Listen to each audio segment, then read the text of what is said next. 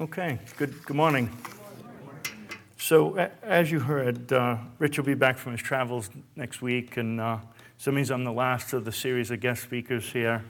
Uh, I, I guess they call it cleanup, right? That's a sports thing. Um, I'm, I'm not really good at sports, so I don't know.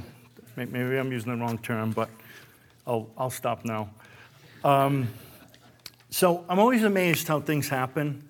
Uh, you know, the interaction of everything. Something I talked about before. And so way back maybe a month ago or so, Richard asked me if I, I could do this, and so, so I said, sure. So I'm thinking about what topic should I talk about. And I'm thinking, and I said, well, you know what? Why don't I continue where I left off in July? I had done a session in, in July when, when Rich was traveling, and um, I had that, that privilege. And um, I talked about God's method and how things act and events happen and things happen, and then, and then God uses it all for good. So we'll revisit little pieces of that today, but and I thought let's continue. And what would be a good segue is if I talk about God's timing and how the, God's time might be a little different than ours. And the, sure enough, amazingly, Justin gets up here two weeks ago and he's talking about using time wisely and don't waste time and you know you should use your time for you know God's will. And then Jim gets up the week after and he's talking about uh, God's timeless and the passage of time. And I'm saying to myself, are these guys reading my notes? I, uh, so I'm just always in awe of how this kind of stuff interacts. But what was really cool about the whole thing is, is they were talking about the same theme that I was going to talk about, but the message was totally different. So it wasn't like they were stealing my stuff, okay? So, so but I'm, I'm always shocked with that stuff, how it, it just all interplays, everything just interacts, and, and how things happen like that. And you would think that they were reading my notes, but but it's, it's different. So, back in July, I talked about how God does all things for good. There's that cause and e- effect. And everything interacts, and, and one thing feeds into something else. And then there's all these things we don't even know about. We don't even know that they're happening. One, one event happens, good or bad, and, and some other things happen. We might know about those, we might not, but they all come out for some common good. So, and I use that word causation, which is, it means exactly that. So, even the worst stuff can be for the better of something else, whether we know it or we don't know it. So, I put up this slide here, and this is one of the passages. And it, and it says, if you wanted to turn or just read the slide, Romans 8 28, uh, it's just a little tiny passage, and it says, And we know that in all things God works for the good of those who love him, and we have been called according to his purpose. Now, what, what's interesting about this passage is there's superl- there is superlatives, okay? And the superlatives are we know, and and that, if you look at that, there's no doubt in we know. All right? It's not we think or we kind of feel this way or it's a kind of sort of maybe. We know. There's no question, there's no doubt. It's a, it's a firm statement.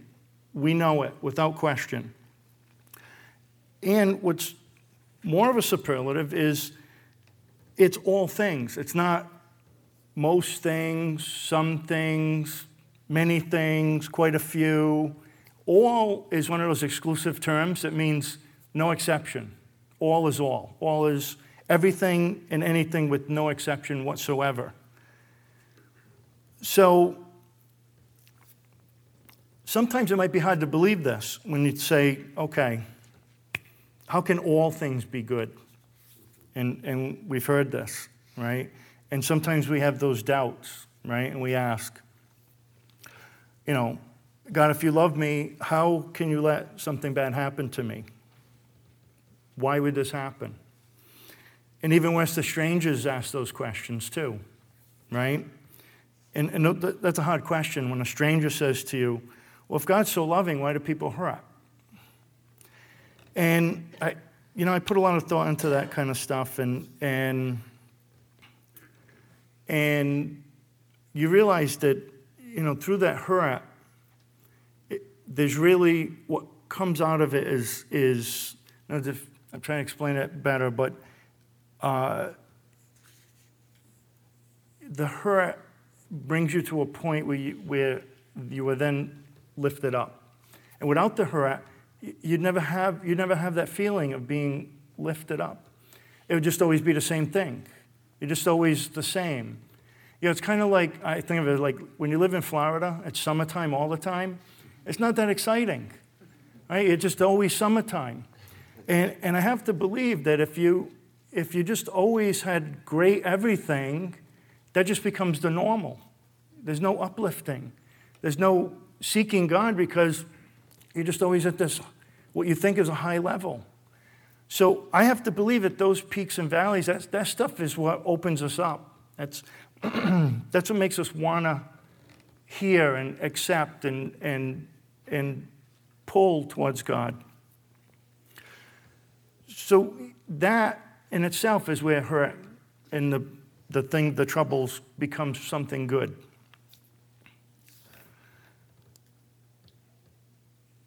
What also is interesting with this passage is if you notice the people part is very limited. You know, the God part is unlimited, right? It's all things. And we know without question, there's no doubt about it. But if you look at the people part, the people part is limited. it says, those who love him. Not everybody. It doesn't say all people.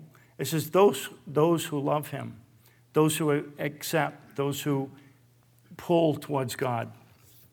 It's limited. Those who have been called, okay? Those who seek the Lord. So you see, it takes, it takes faith. It's a, two way street. It takes faith to get to the point where all things are good. And, and, and that's the part that, you know, a lot, of, unfortunately, a lot of people, not necessarily here, but people in general, they, they miss those points. They never, their eyes are never open to that. So, these events open doors. Even the small ones will open a door and, and give us an opportunity to be lifted up. And more forcefully, tragedy brings change right? Big tragedies bring, bring, bring big changes. And all you have to think about is, is September 11, 2001. The massive tragedy brought massive changes. That was a world changer. Okay? It changed security, it changed how people think of things, it changed the Middle East, it changed a lot of things. That's the events that, again, open doors to change. But it's also a way God speaks to us. You know, it, these events that open a door or make us listen or, or have us change our mind. I mean, no, that's God talking to us, eh, not necessarily in words, but in, in actions or events or things that are eye openers. That's what God does. But we don't like change, right? No, nobody likes to change things. It's not comfortable. It's a lot of work. It's a lot of trouble. It's a lot of unknowns. And then sometimes it doesn't, what you change doesn't always work that well, and you got to keep changing it. So you're changing the change. Um, but eventually it all sinks in. It all sinks in, and even the unreachable folks, even the people who just cannot accept the Lord, will will start to turn. They think they, all of a sudden, it's, it's a, it's a wake up call. So even the unreachable can be reached through actions and events. And the other, of course, is things happen for a reason. And reason isn't random. Reason is reason. It, it's not chance. It has a purpose. And again, it's something that helps us draw near to God.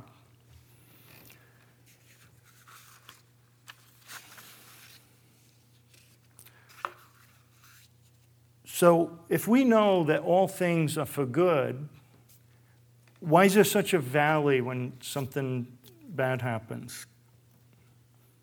And, and by valley, I mean there's a time space between the bad and something better. But it's also, you know, I use the word tragic and all that, but bad things can also be minor a flat tire, cut finger. It, it all works. It doesn't have to be grand and, and, and tragic. And then there's good for good. Right? You pay it forward. You, something good happens and it gives an opportunity to do something else, or serve, or help someone. Or, so there's good for good. But what happens a lot of times with that? Way too often, right? What do we? What happens? We're too busy. It the opportunities come, and we don't really think we're ready. We don't feel like it. It's just not the right time. Maybe later on that would be okay, but right now it's not really a good time. So we get the tragedies that are eye opening, we get the good things that help us do things and, and help for an overall better good, help us draw closer to God. But there's all these barriers, right? Our own stubbornness, the timing, all these things that happen.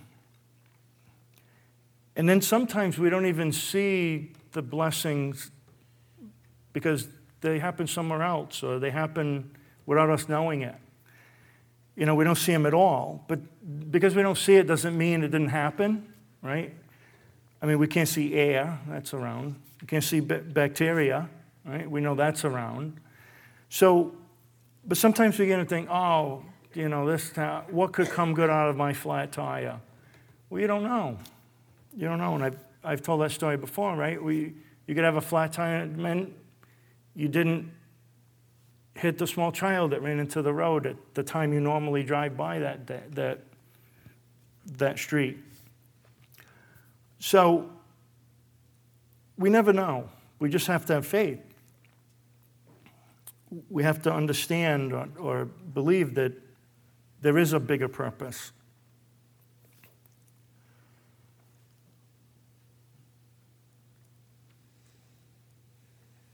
So, one of the other barriers, besides the timing and we're too busy and all this other stuff, is a lot of times we fight these things, right? We resist. You know, we have other things going on. You've got other plans. We, we don't want to go this way because we've already decided we're going that way. And, and we, we resist it and we fight it. And, and that's another barrier to why we don't always see the, the good outcome, or there's this big gap between these things happening. So, what we have to do, we got to stop fighting.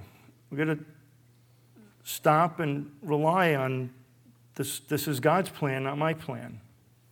This, I'm going to I'm going to use the moment. I'm not going to fight the moment. But it takes a lot of faith to be patient like that, too. A lot of faith. And we're not patient people, right? We hate slow drivers. We get furious when people take our parking spot, right? How many times you're pulling in and you're going to park and then somebody zips in in front of you, right? Oh, a day wrecker, right? so, so we fight. We can't be patient. It's just not our nature. We don't even like being ignored. I'm talking to you. Pay attention. Why are you looking away? Why are you looking at your phone? Uh, all right? We don't, we don't even want to be ignored. Everything sets us off. So it takes tons and tons and tons of faith to have that patience, to, to just believe that there's going to be a good outcome from whatever it is good for more good, or slight bad things, or tragedies. And, and we have to accept that sometimes we won't know about it. We're just not gonna, Just not going to see it. We just have to accept that. So,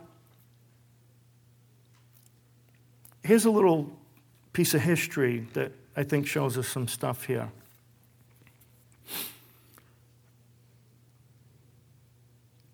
It takes a lot of faith to accept the unexplained.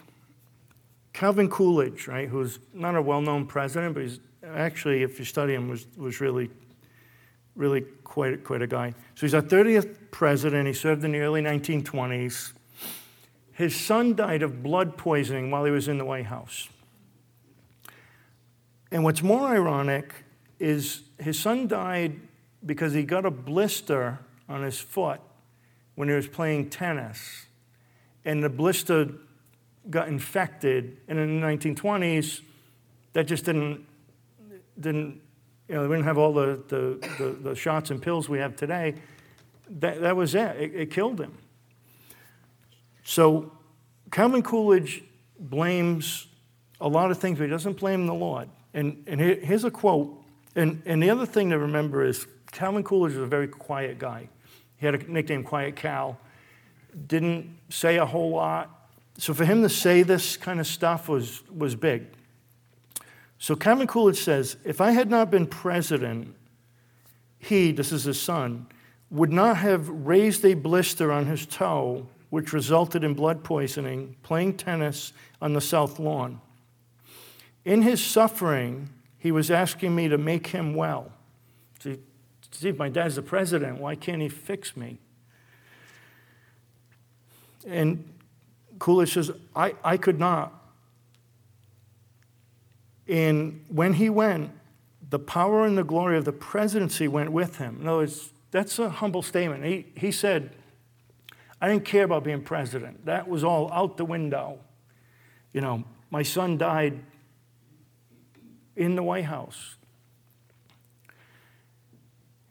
And he said, The ways of providence are often beyond our understanding. And by providence, he means the Lord and, and the Lord's plan, the direction.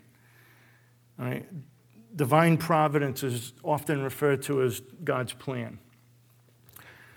So Coolidge says, The ways of providence are often beyond our understanding. It seems to me that the world had need of the work that was probable that he could do, that his son could do. I do not know why such a price was expected for the occupancy of the White House. So to me, you know, I read that and I say, you know, wow, he's not saying, you know, God, you or me. He just said, in his mind, I sacrificed my son and, and here I am, I, supposedly this great thing of being president, but it was a nothing. That was a nothing compared to the loss of my son, and I can't understand God's plan. I just know that it is. So, another famous quote is We must accept finite disappointment, but never lose infinite hope. So, that was a, a Martin Luther King quote. And to me, when I read that, it says exactly what I've been saying. It takes faith to be patient, it takes faith to accept the unexplained. I have another slide. I can operate this thing. So, if you want to turn to E class, E, let me if I can spit it out. E class, I'm going to say it wrong. E class, Ecolastic. anyway, 11.5. All right, well, you can, again, read it up on the screen there. But both these, you know, great leaders were saying we must accept this disappointment and not lose the ultimate hope. So in this passage, it says, God, you know, the Lord basically showing us as you do not know the path of the wind or how the body is formed in a mother's womb, so you cannot understand the work of God, the maker of all things. So, again, almost exactly what Coolidge said, right? You cannot understand the work of God. So we don't know why these things happen, you know, and why those who should live pass and those who should pass live. Another piece of history Andrew Jackson, another president. An assassin came up to him and shot at him twice, and twice the gun didn't go off. So the story is this 1835, January 30th, which is next week and a half or so. Andrew Jackson is leaving the Capitol building. He's 67 years old. He's got a cane, not in super great health. An assassin runs up to him at close range and, and pulls out a gun and fires. The gun doesn't go off. Jackson, being the tough guy that he was, takes his cane and starts hitting the assassin. He's whacking the assassin with his cane. Because it wasn't Secret Service back then or anything. You were pretty vulnerable. Okay? So while Jackson's clubbing the assassin, he, the assassin pulls out a second gun and shoots at Jackson like two feet away. The gun misfires. You know, those old flint pistols, it, it fizzles, the gun doesn't go off. Now, Jackson should have passed away. He should have been shot at least once, if not twice. So, why do these things happen? Right? But here's Jack, that's nothing new for Jackson. I don't know if you know, Jackson served in the Revolutionary War as a very young man, a young child actually, and he also served in the War of 1812, both fighting the British. So during the Revolution, he's captured by the British. He's only like 14 at the time. And they weren't very nice to him. Their, their POWs, they were, weren't feeding them. They were very, very um, uh, mal, malnutrished. And ironically, this guy's name, the British, the British major, known as Major Coffin, okay, demands that Jackson clean and polish his boots. So Gus Jackson, being how he was, said, No, I'm not doing that. So you imagine, you get a 14 year old boy standing up to this British major who had a sword and the whole bit. So what's the British major do? He swipes at Jackson with his sword, cuts his hand, cuts his face, he's all scarred up. So right then, Jackson, I mean, could have been killed. And back then, it could have got infected very easily. Then in the War of 1812, you know, 40 years later, Jackson is defending New, New, New Orleans. He's got a little group of volunteers. They're not trained, they're just all different country people pulling together. Here comes the well trained, regulated British Navy, and they do a landing in New Orleans. Jackson's outnumbered almost two to one, and they handedly push back the British, who ultimately leave the port. So again, Jackson could have been killed. Remember, this is the day the, the leader didn't sit in the back. The leader was up on a horse with the cutlass and yelling charge and taking fire, and bullets are whizzing by. So Jackson could have been killed many, many times, but he wasn't. And then poor Calvin Coolidge's son dies of a, a blister on his toe. So we don't know always why these things happen the way they happen. But that's, that's part of God's timing. We, we just know it's, it's biblical, right? God tells us. But think about this the Coolidge tragedy is still having an impact. We're still talking about it right here today. Right? We, we're using it as an example. A hundred years later, it's still making us think a little bit. Okay? Now, of course, in God's time, 100 years isn't a long time. It's that gap I was talking about. For God, 100 years is, is very little. So God reveals things to us through these events. And the impact varies depending on the timing. Right? Something that could be a, a tragedy at one time might not be such a tragedy later on. For example, if a small child loses a parent, that's tragic. That's very, very tragic. But if that same child now grows and they're elderly themselves, they almost expect at some point they are going to lose that parent. They're, they're, mentally expecting it to happen. All, only difference there is some time. It's the same parents, the same child. The only difference is some time, but it goes from devastating to, well, I, I know. The other barrier of what helps us to understand all this is we only have one point of per- perception, and that's us. We're the standard. All right? And the problem is, us follows us everywhere we go. So, even though we know the us isn't necessarily perfect, or we've got lots of flaws, we like to learn the hard way, so we trust in us anyway. We trust ourselves better than anything else. The problem is we only know what we know. Right? We don't know everything. And we need tons of faith because everything beyond what we know takes faith. We don't know it, we have to believe it. And to believe it, we need, we need that kind of faith to believe.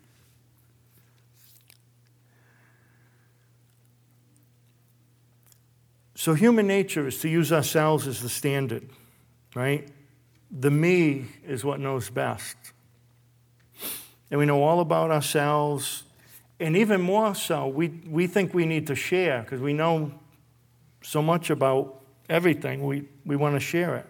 And we want to say, well, this is what I would do. And, well, you know, you know what I think, and, you know, blah, blah, blah, just saying. So, we, we want to share all these things that we think we know. And I'm not talking about good advice. That's, that's different. We, it's well thought out and it's, it's uh, uh, objective and, and, and counseling. That, that's different. I'm talking about all the, those off the cuff, random everything. You know, the reactionary stuff. There's no reflection. Right? There's no thought before speaking. It's just a reaction. Right? That's, the, that's the stuff that's harmful. So maybe the me part or the us part isn't such a good standard. But what we do need to embrace is that the timing of events brings us a new perspective. When something happens, good, bad, or otherwise, and when it happens, that gives us a new perspective. That's our opportunity to think a little differently or feel a little differently. That, that new perspective is the things that we don't have.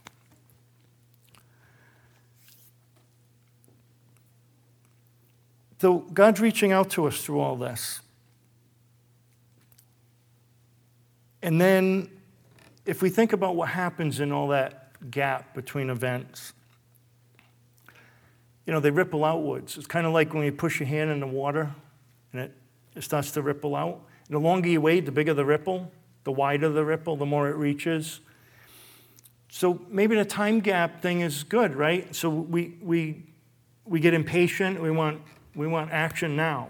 It's faster, better. So what we do is something happens and we think there should be a result, there should be something. If, if this is all true, if all this, all things are for good, then, then something should happen very quickly. But if you think about it, that time gap is what allows you to reach out further and reach more. That's the part that we, we lose when we're impatient and we don't give it a chance. But sometimes that time gap is really cruel, right? It's not, it's not fun. And then we hear things, you know, oh, it's on God's time and God's own you know, due course. But even if we accept that, it doesn't make it easier. It just, you know, helps explain. But it's really part of God's plan anyway. Even if it's not fun, it's, it's something that fits the bigger picture, the that beyond us. So the other thing to remember is God's time is a little different than our time. God isn't being cruel with the, the gap and the seen and unseen stuff. Because God's boundless, God's endless.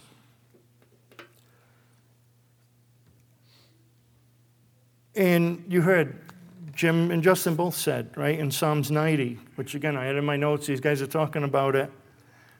A thousand years in your sight are a day that has just gone by.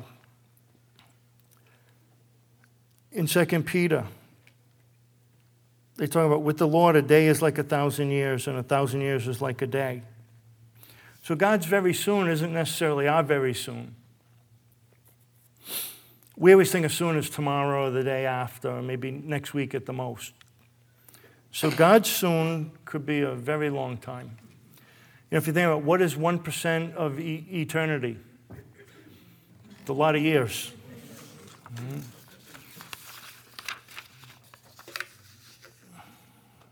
So God's on a different, he's in a different time zone than we are. And think about it, God's the God of everything, right? The God is sometimes referred to as the God of the universe. So if God's the God of all things, wouldn't it be a little arrogant for us to think that God's time is exactly our time? I mean, think about it. An Earth year is 365 and a quarter days, right? An Earth day is 24 hours. So that's all about us. But if God's God of everything, well, how about this?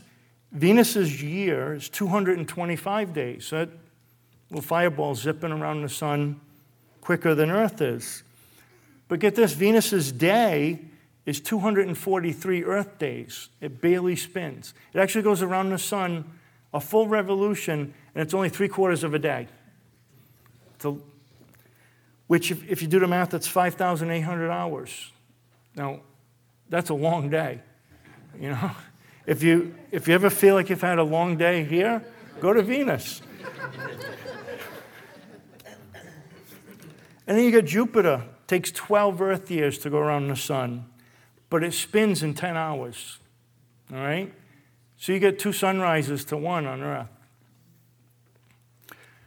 A galactic year, our galaxy, the, the, the, the Milky Way, spins. It takes 225 million years to spin once. So a galactic year is 225 million Earth years. So, how long is God's year? I don't know. I, I wouldn't speculate because I have no idea. But it very likely could be different than what we imagine it is. Right? We just don't know. But the Bible tells us not to try to figure it out, not to try to know the, the time and hour and all these things. We just hurt ourselves trying to do that. Just, you just have to have faith. And we know God's timing's perfect. Our timing, not so much. Right? How many times have you said something at the wrong time? Okay? God doesn't have that problem. But some challenges. Try to explain something in a timeless fashion. That, that's, that's something that God has to do. The Bible is timeless, it has to apply to thousands of years. So, what happens? It requires symbolism and parables. And, and unfortunately, sometimes the skeptics say, oh, that's, those are fairy tales, those are stories. Okay? So, try this if I can turn this wrong way. So try this. Try to explain what that is, and you can't use any words that didn't exist, or yeah, that didn't exist 2,000 years ago. So it's 1 AD, and you to explain to somebody what that is. Okay?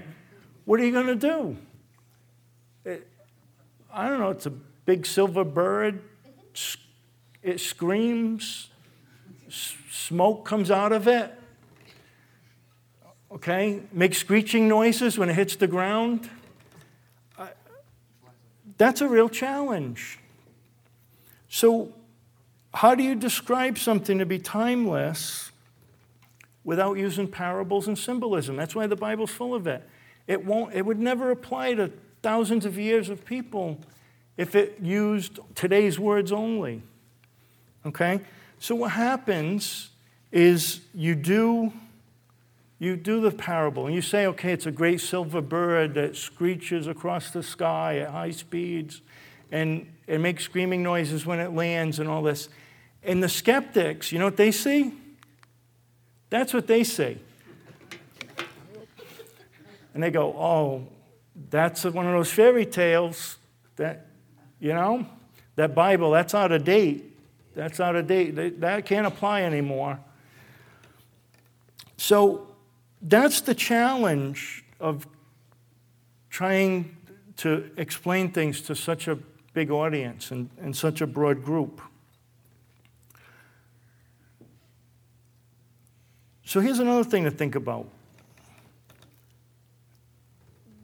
Do you want to live forever? Right? Now we know salvation and that, but I'm saying right here on this planet, do you want to live forever? And you know, talking about mortality and lifespan, that's a hard topic to really want to cover. But I, I, know, I think about it maybe a little different than, than, than some folks. If you really think about living forever, right here in, in the earth, think about some of the challenges, okay? Could you be a good ambassador for the Lord for thousands of years? That takes a lot of energy and stamina. Could you keep the spark? You, you're constantly being barraged with culture changes and all these things. Could you keep the fresh ambition or would it just kind of fade over time? Think about this living more. It, I know it sounds crazy, but the time span that we live is actually helpful, and I'm going to explain that. How much has changed since you were a child? You guys don't count over here. Okay. How much has changed since you were a child? Okay. How does it feel? Okay? And today, if we look at, you know, people say, oh, the music today, oh, it's garbage. Oh, the clothes, I can't believe the clothes. And how about those piercings? Okay? The older you get, the less you can tolerate the change. Okay? Everybody wants to remember the good old days. Things were way better then. Okay? And think about it, that was, that was not a long time ago, the good old days. What if the good old days were the time of the Vikings? Okay?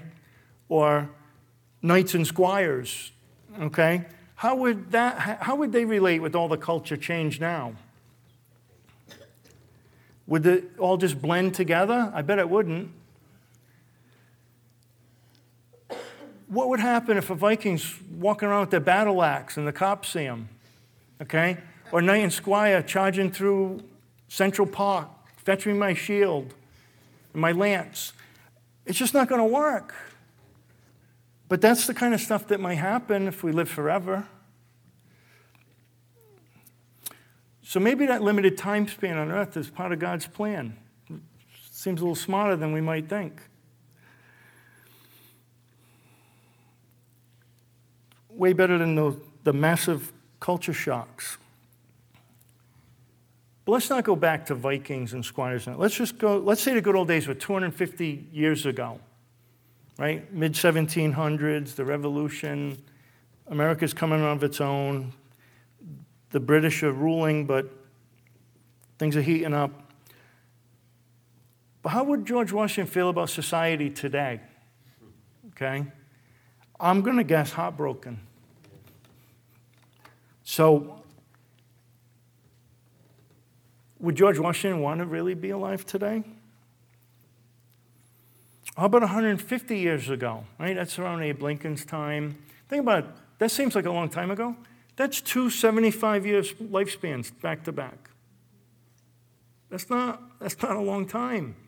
But it seems so radically different. The way they dressed and acted and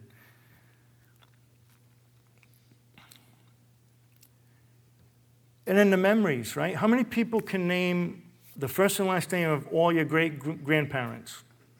We'll say there's eight, minimum eight of them. Could you name the first and last name, maiden names? Almost no one can. Have no idea. What if you had your great, great, great, great grandparents were alive and you had all this big culture thing that intertwined, these big giant families? How would Thanksgiving be with 500 people? Could we handle it? Could we handle that long range change? I'm even going to think of a thousand years. We can't handle 50 years of change.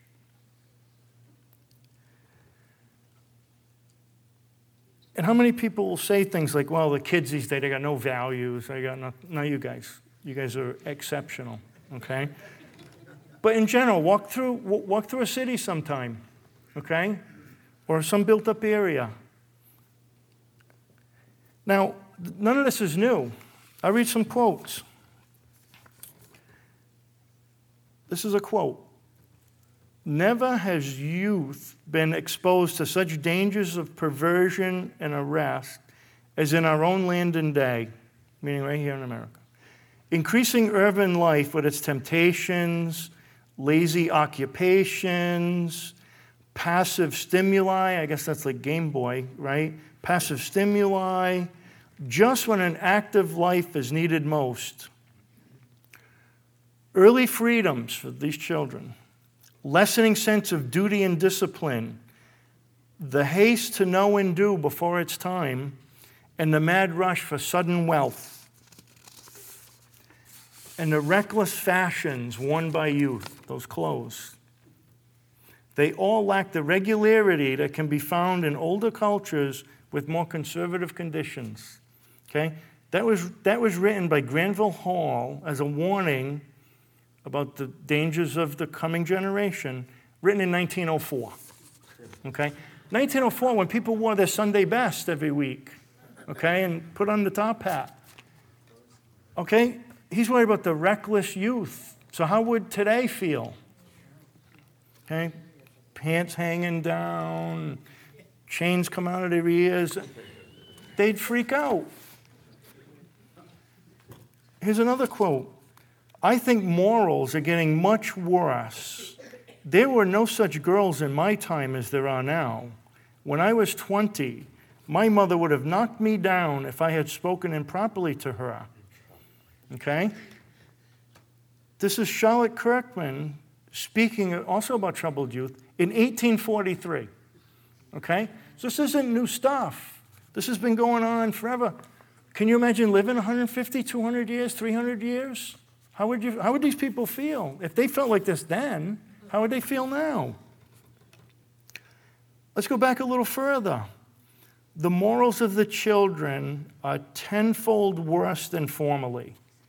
That's Lord Ashley in the UK talking to the House of Commons in the mid 1700s.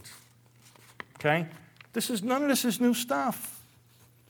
Right? So my point is God's plan doesn't always seem all that, we'll say, rational. We can't understand it, we can't digest it, but we know it's good. We know, again, I go back to the, we know that all things are for good. And after hearing all this stuff, I mean, would you really want to spend eternity on a place like Earth? Doesn't sound very attractive. Okay? But again, uh, God's plan is let's not spend eternity on earth, let's spend it in heaven. Okay? Let, let, let, let's pray. Dear Lord, we don't always understand your timing, we don't always understand your plan, we don't always understand the the delays and the differences and how your time isn't like our time. But we do know that when we ask for forgiveness, there's no delay at all. You forgive us when we ask. You're always faithful, you're always with us. We seek you and you draw close to us. We know these things and we know all things are for good. We pray that you'll give us the faith to, to hold on to that and to accept that and to know that your ways are the best ways and we don't know always what we do. Amen.